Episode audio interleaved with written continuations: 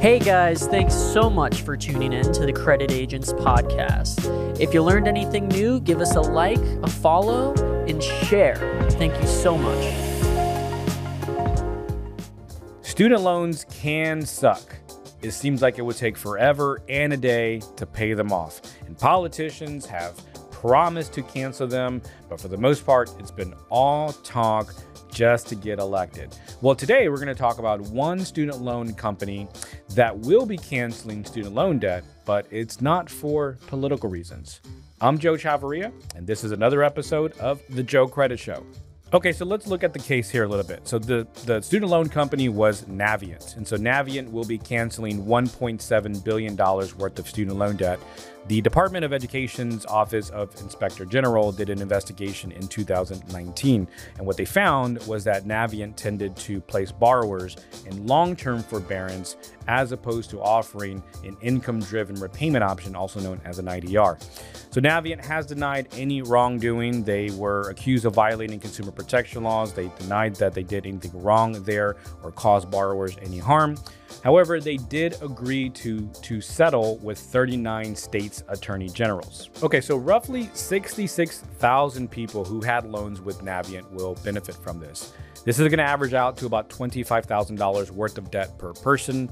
And here is the caveat to all that. So the, the loans have to be private educational loans. They cannot be government-backed student loans because, after all, why would the government cancel any debt? And these have to be loans that Navient originated between two thousand two and two thousand ten. And these have to be borrowers who were offered the the forbearance option as opposed to the income-driven repayment option. And these borrowers would have to have their loans be later defaulted on, or the loans were eventually charged off. And so Navient will be sending out communication to these borrowers who will be benefiting from the canceled debt. So if you had a loan with Navient, you should be getting an email or some level of communication to know if you are one of those lucky individuals. All right, so let me kind of give you my opinion on this case. So I don't think it was Navient's intent to, to harm people. Uh, they are a, a for-profit company. They can kind of do whatever they, they want to do, uh, whatever they believe is best for their, their business. Now, if they knew that what they were doing um, was wrong, or maybe the, the, the best thing to do for the consumer was to offer the I D R um, instead of the long-term deferrals and yet still remain profitable, then I'd say that's pretty shady. Um, but either way, you know, the, the consumer isn't making payments in a forbearance, um, and I D Rs and income-driven payment plans, you know, that could also allow for for a gap in payments, a year or two, maybe, uh, or longer, um, depending on where the income lands in terms of the household income or the, the median income for the county or state you're living in. And so, you know, either way, the consumer does benefit short-term from not having to pay any payments. So I don't see the big harm in it per se, but of course I would need to look deeper into the into the case, and each credit report would be different. And of course, Navient claimed that they didn't violate any consumer uh, any consumer protection laws, and and I believe them because, you know, I don't know of any laws that exist that tell a student loan company, if you have all these different programs, that you have to offer a specific one over another one. Um, I, I just don't know of any, any any law that exists like that. And so I think that in the end, uh, Navient ended up settling because they just don't want the headache. They want to keep their, you know, their costs low, maybe keep their reputation uh, as whole as much as they possibly can by avoiding a long, lengthy court trial. And so, you know, and I mentioned earlier that that student loan debt being canceled is, is you know, there's a big, big talking point in, in politics. And, you know, Navient not being political, I think this kind of does set the precedent for uh, for something political to happen on, on a broader scale. And maybe that had some influence. I mean, thirty-nine states got involved. So maybe that has some some some significance there to what may happen in the future with other student loan servicers, because this is, you know, not not Navient is not the only one that offers forbearance and, and I D Rs. Every student loan servicer does that, including government-backed student loans. So we'll see what happens if this goes anywhere. If it just if it just this is just a one-time thing with Navient, or this goes into other student loan servicers, and, you know, where they may be forced to cancel debt as well. It's going to be interesting to see, interesting to see how that will play out, you know, because of what just happened here with Navient. So time will tell. Um, and that's kind of my, my opinion on all this. So what do you do if you are not part of the sixty-six thousand people who would get their Navient loans to be canceled? I do have some some some tips here on what you can do. So again, the, the loan has to be a private educational loan. It cannot be a government-backed loan. The loan, your loan would have had to originated between two thousand two and two thousand ten. You had to have requested that the loan be put in forbearance um, in the last ten to fifteen years ago, and you weren't offered the I D R program, and then your Navient loan eventually was defaulted or charged off. So if that is your case and you don't get communication from Navient, what you could do is you can write Navient a nice little letter. Uh, show how you were damaged if the, you know, because of this, right? So you, this is not legal advice, by the way. You may want to talk to an attorney about that regarding damages, and request that your debt be canceled and the trade line be deleted in your letter. Worst case scenario, they say no. You're basically in the same boat you are now. Best case scenario, they say yes. Hey guys, you're listening to the Credit Agents Podcast. Hello and welcome back to the Credit Agent Show. My name is Michael, and today we are here in the Memorial City Mall talking to you. And we are also going to be giving away some free Starbucks gift cards to anybody willing to answer some credit-related questions. Let's go check it out.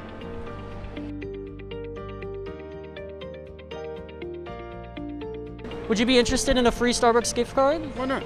All right. All you got to do is answer some questions. Oh, is that all right? That. All you got to do is answer some questions for a YouTube video we're shooting about credit. Okay. Alrighty, so we are the Credit Agents, and what yeah. we specialize in is credit repair. So okay. we just want to ask you some credit-related questions. Yes. All right. So first off, what is credit? Like you have a score, right? And like uh, it's just like what people see, or like companies or like other places that like will loan you money. They see that score, and based on that score, they'll be like, okay, this person is responsible, this person is uh, like a good, like what's it called, like able to pay we would back. Like invest in them or yeah. something or something like that. Credit is something that actually uh, dedicates your future, you know, where you can uh, actually purchase items where you don't have to come up with a bunch of cash. Credit is when you ask for money from a, a lender, and then they'll give you, they'll you gotta they gotta do a credit report on you, then they gotta ask you how much you want, then they'll say, okay, well, you want five thousand, we'll give you two thousand. Uh, how do you want it? Do you want it on your checking account, or do you want it on a credit card? Uh, you guys kind of already answered this previously, but uh, do you guys have a credit card or any kind of form of credit? I have like five or six. Gotcha.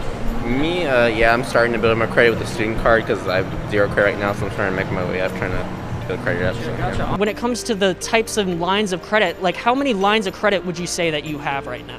Well, more than what I need. However, uh, I've got about ten. Uh, what would you say is kind of the good amount of credit cards you should have? Like how many is a good amount?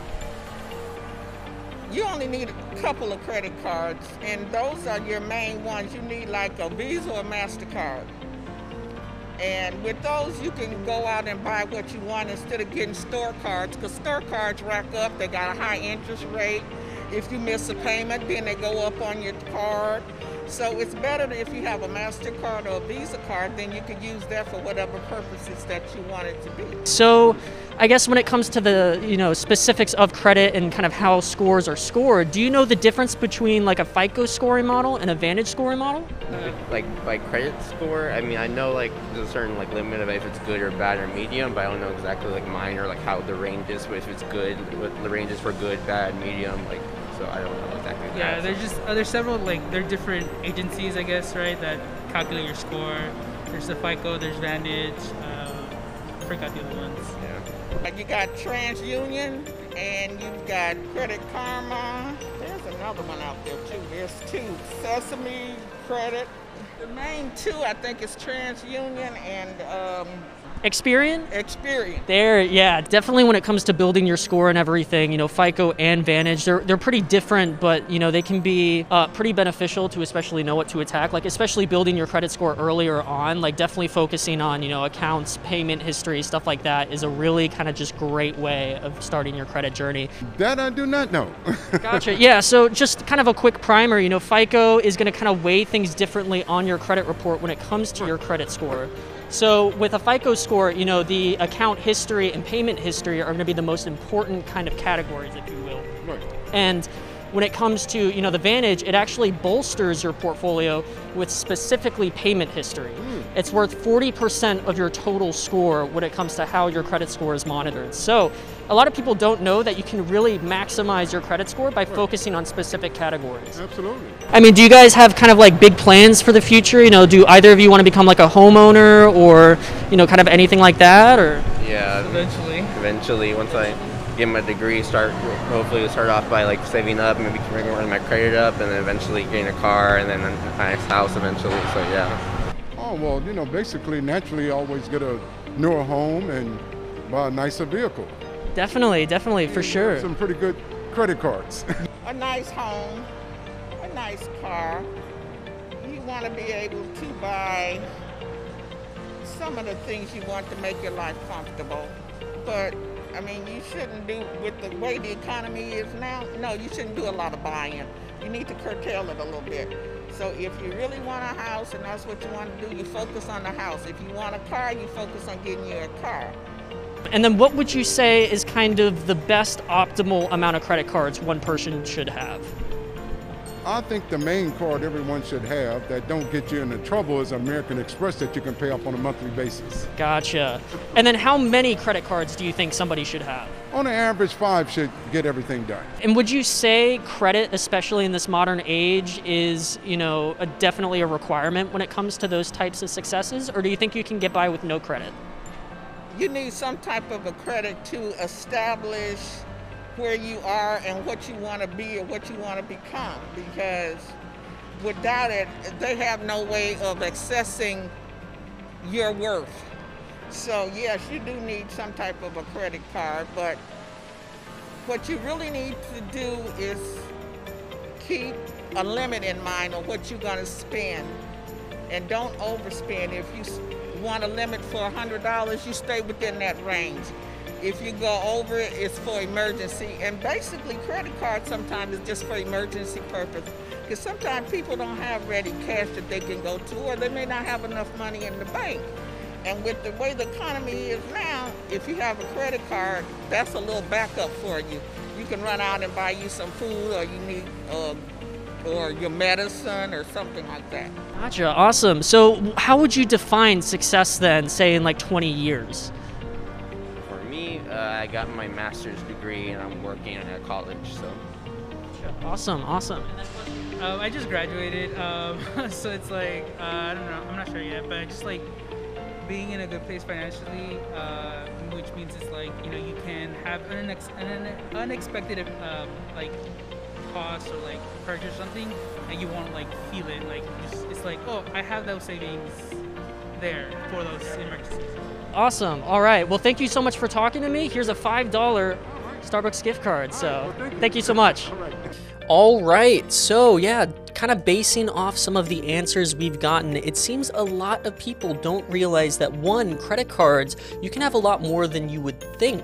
You know, generally we like to kind of recommend around, you know, this two, maybe three to five kind of ratio there just to really maximize your lines of credit, but also diversifying your lines of credit. Really trying to make sure that not all of your credit goes from just strictly credit cards.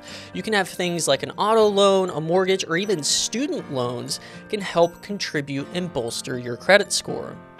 So another answer we received was about using a credit card as a safety net. However, we here do not recommend you do that. Your credit card should be treated as a separate financial aspect to your finances. Using and treating this like a kind of supplemental, you know, safety net, if you will, isn't necessarily a good idea and honestly can get you into more trouble. So another question we asked was if anybody knew of the three major credit bureaus, and some of them managed to get them right, but uh, a lot of people don't recognize that there are three major credit bureaus that all factor in when calculating your credit score, and your score can actually be separate across those three major credit bureaus. So the three major credit bureaus are going to be Experian, TransUnion, and Equifax. So those three credit bureaus all calculate an individual and separate credit score for yourself, and some of them even use different iterations of the FICO or Vantage scoring model. Hey guys, you've been listening to the Credit Agents Podcast. Thank you so, so much for tuning in. If you enjoyed the content, give us a like, maybe a comment, and please, please, please share this podcast around. Thank you so much for listening.